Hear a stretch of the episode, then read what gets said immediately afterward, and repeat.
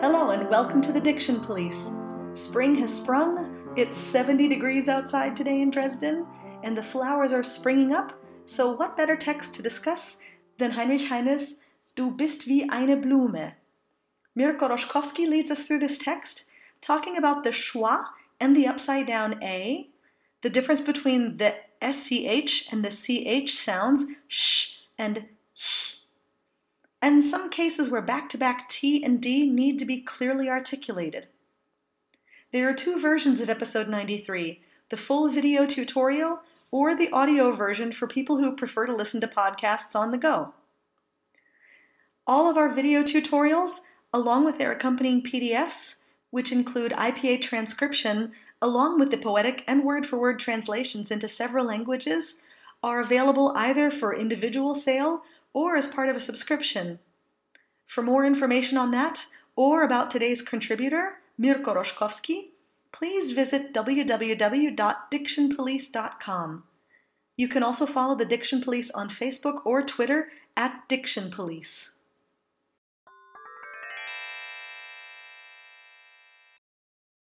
Probably the most famous of Heinrich Heine's poems, Du bist wie eine Blume, has been set at least 388 times.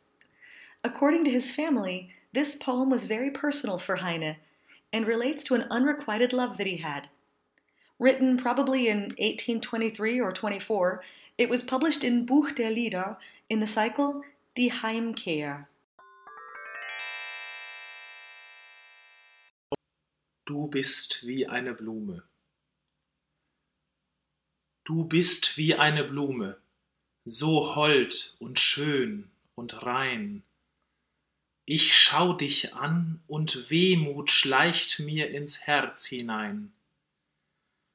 Mir ist, als ob ich die Hände aufs Haupt dir legen sollt, betend, dass Gott dich erhalte, so rein und schön und hold. I think first we need to talk about the German schwa because in this song it seems as though they're almost put on display. they're sort of at the ends of these phrases on rather long notes, and we have to know how to handle a word like Blume Yeah, when even, it comes off of the beat. It's, it's even in the title, but um, it's Blume. Uh, it's this this open epsilon sound. Blume. Yes, so the schwa itself is actually not based on uh or on uh. We don't want to round our lips around it. Exactly. We want something more with an eh in it that's short and unstressed. Yes, I've, I've heard it uh, several times for, from English native speakers who, that it sounds more like an ah, bluma. No, Or This- bluma.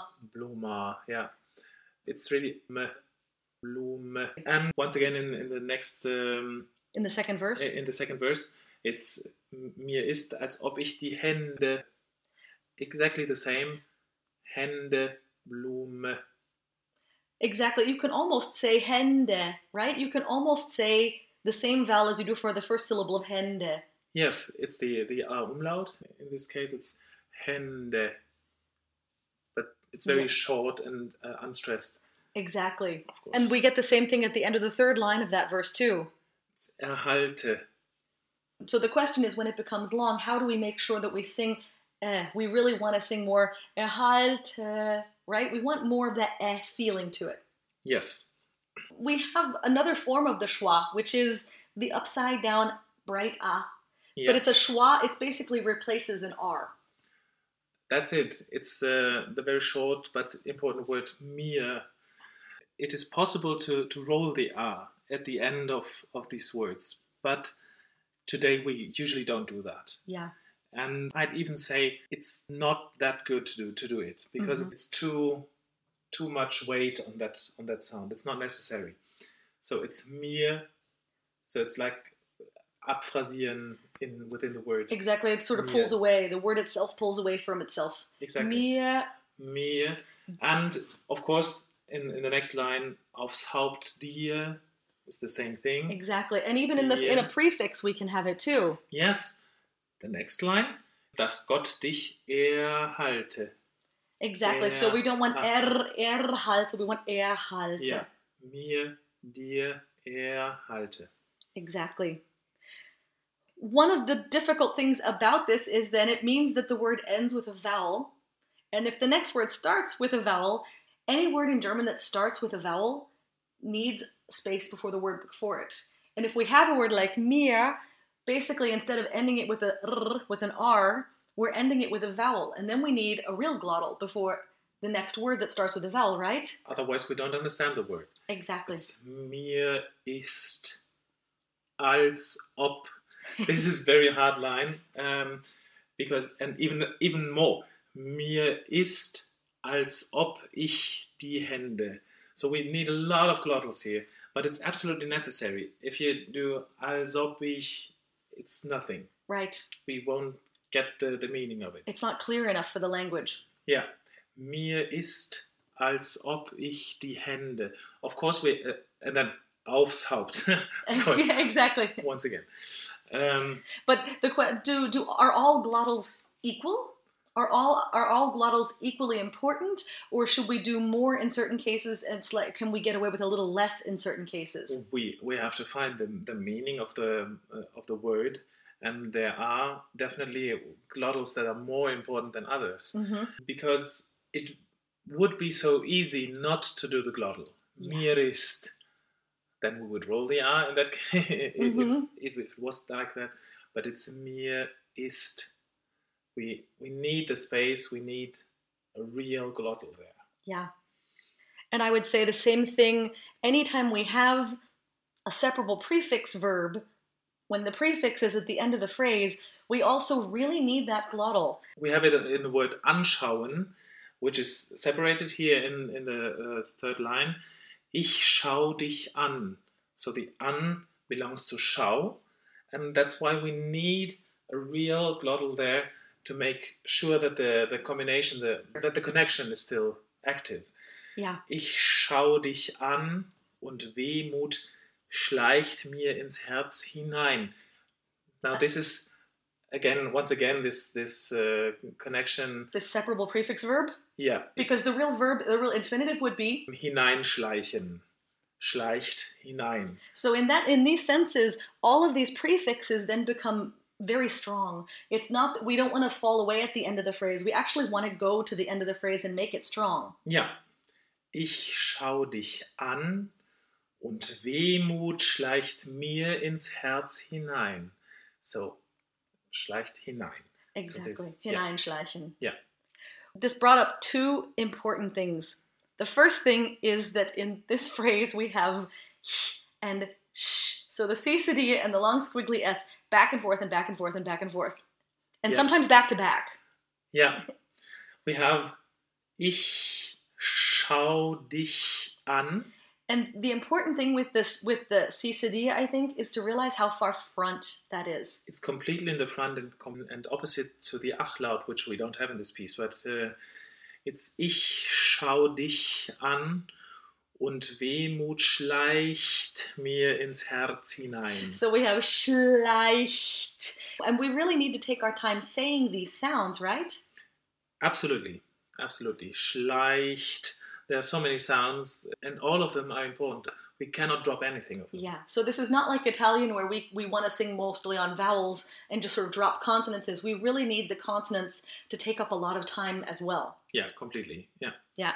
And having this Wehmut directly before schleicht brings up another point that's not often discussed, which is that this T at the end of Wehmut becomes eh, get is also right before a sh along the long squiggly s, the esh sound, and because of that, you you can actually connect them and make a ch, right?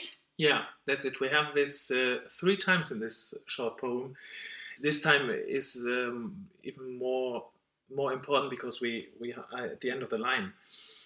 Ich schau dich an und Wehmut schleicht.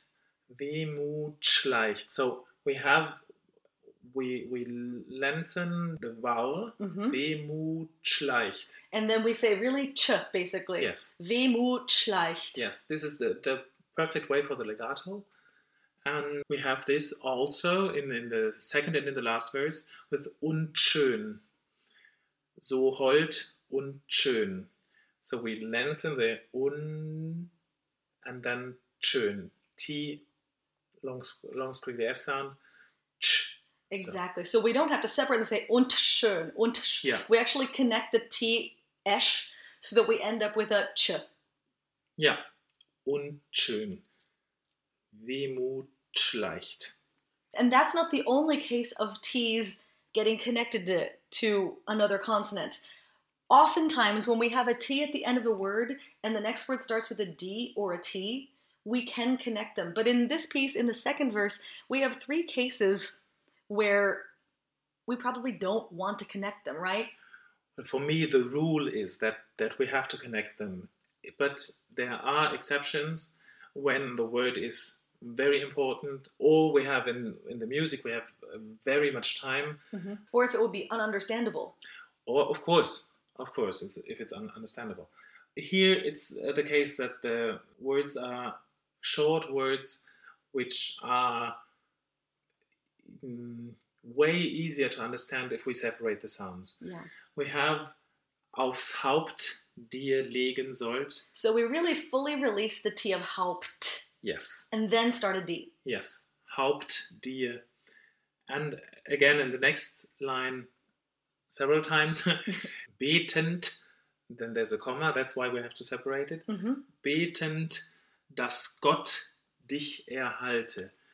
So the word Gott is always very important In every language. We, in every language, and um, we we really need to get that, and we have to separate the word because it's very short and very important. And actually, in this sense, dich is also important that, that God holds you. Yeah, you're completely right. And Haupt dir legen soll. We could discuss about it, but I'd really suggest to divide the sounds here. Yeah.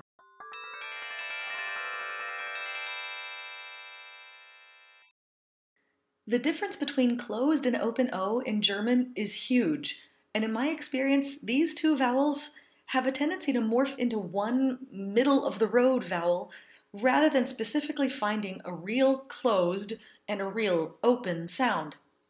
The German closed O is, as I like to say, super closed. O. The lips must be really rounded, and the vowel is as close to an oo as you can get without actually singing oo. So. The open O, on the other hand, will feel very much like the word awe, A W E, in English. Halt, got, op.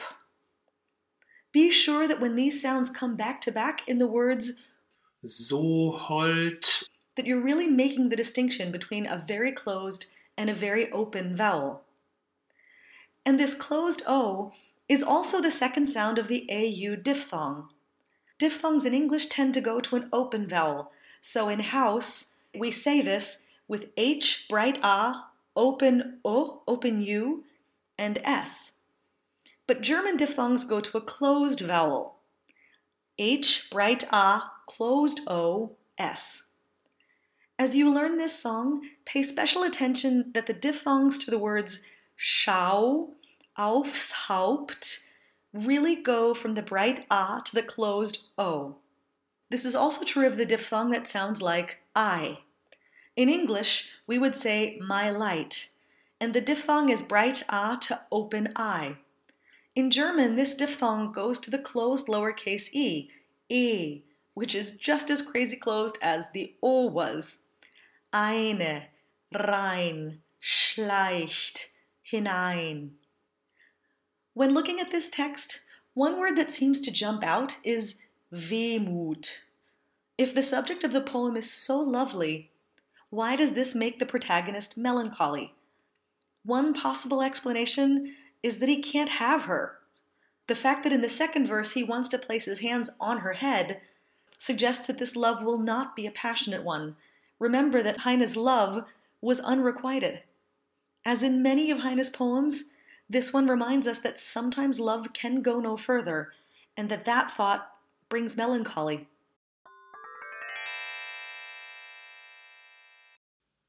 Du bist wie eine Blume, so hold und schön und rein.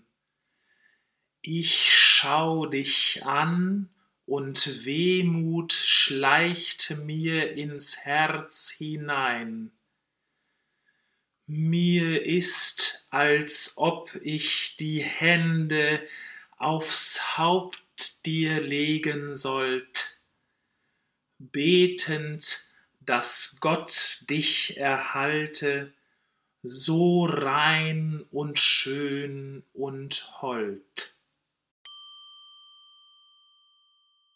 This interview with Mirko Roschkowski was conducted by Ellen Rissinger. Phonetic transcription by Ellen Rissinger and Francois Germain. This has been the Diction Police Special Diction Unit, a production of Singing Diction GBR.